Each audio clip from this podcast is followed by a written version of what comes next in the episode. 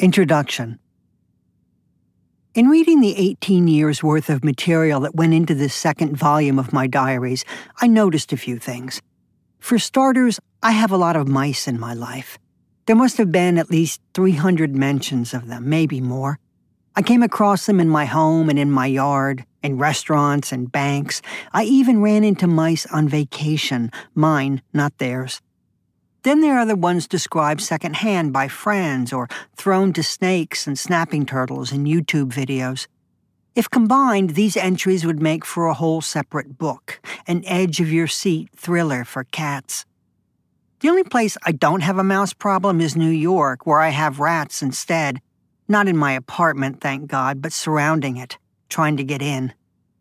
One of the mentions I had to cut involved one I saw near Times Square at 2 a.m. with a Cheeto in its mouth. A few weeks later, while walking in West Sussex, I found a wounded rat in a paper bag. I swear I could move to the moon and still find rodent droppings on my countertops. There were also an inordinate number of entries that concerned travel of one sort or another. Why so many airport stories? I used to wonder as I watched comedians on TV back in the 1980s. Can't you talk about something else for a change? Then I started touring and realized just how much time these people spend getting from one place to another. Where there are cars and trains and buses and planes, there's going to be tension and ugliness. There's nothing I find more compelling, so, of course, my diary is filled with travel stories many of which involved hired drivers. That makes me sound very grand, but I'm only ferried around when I'm on tour. Sometimes I'm taken from one city to the next, but more often I'm picked up from some airport or other and carried to my hotel. If I had a license, I suppose I could rent a car and make the trips myself, but oh, the lovely encounters I would have missed. The hundreds of men and women I've fallen into conversation with, and who have surprised, and delighted me. There are also a great many entries about litter. From 2010 on, I mentioned it every day, at least when I was in the UK. Exhaustive reports on how many cans and bottles I'd picked up that afternoon, the bags of household trash I'd found dumped by the roadside, the toaster ovens, and construction waste. Then I'd travel to another country and write about the litter I wasn't seeing. There's only so much of that a reader can take, I suppose.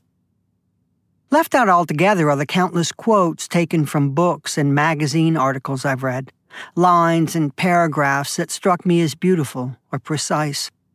I've transcribed great chunks of Mavis Gallant's diaries, for example, but none of them made this collection, as reprinting them would have involved getting permission. The quotes made me look smart, so I hated to lose them. Likewise, I've left out reviews of the many books that have disappointed me over the years. I've always been excited by authors who disparage their contemporaries, the sort who forever have their dukes up, spoiling for a fight. But I don't want to be one of those people. If a number of these entries seem overproduced, it's because they are. When something especially interesting happens, a monkey is spotted at the cracker barrel, a woman tells me that her cousin had his arms chewed off by pigs in Mexico. I take extra care when writing it up in my diary, knowing I'll likely be reading it on stage. These entries, by and large, have taglines. They wave little flags. Hey, look at me! Many of the ones that work well in front of an audience I wound up cutting just because they seemed too self conscious, too eager to please. Others I kept because, come on, his arms chewed off by pigs. As with the first volume, I've included a great many jokes in this book, ones I heard at parties and book signings. I wanted to put them all in, the good and the bad, but times being what they are, I don't know that my publisher could withstand the vast amounts of hate mail they would engender. Oh, offensive jokes. When, if ever, will your time come round again? As in my first volume of diaries, Theft by Finding, I'll remind the reader that this is my edit, a tiny fraction of what I've written to myself over the past 18 years.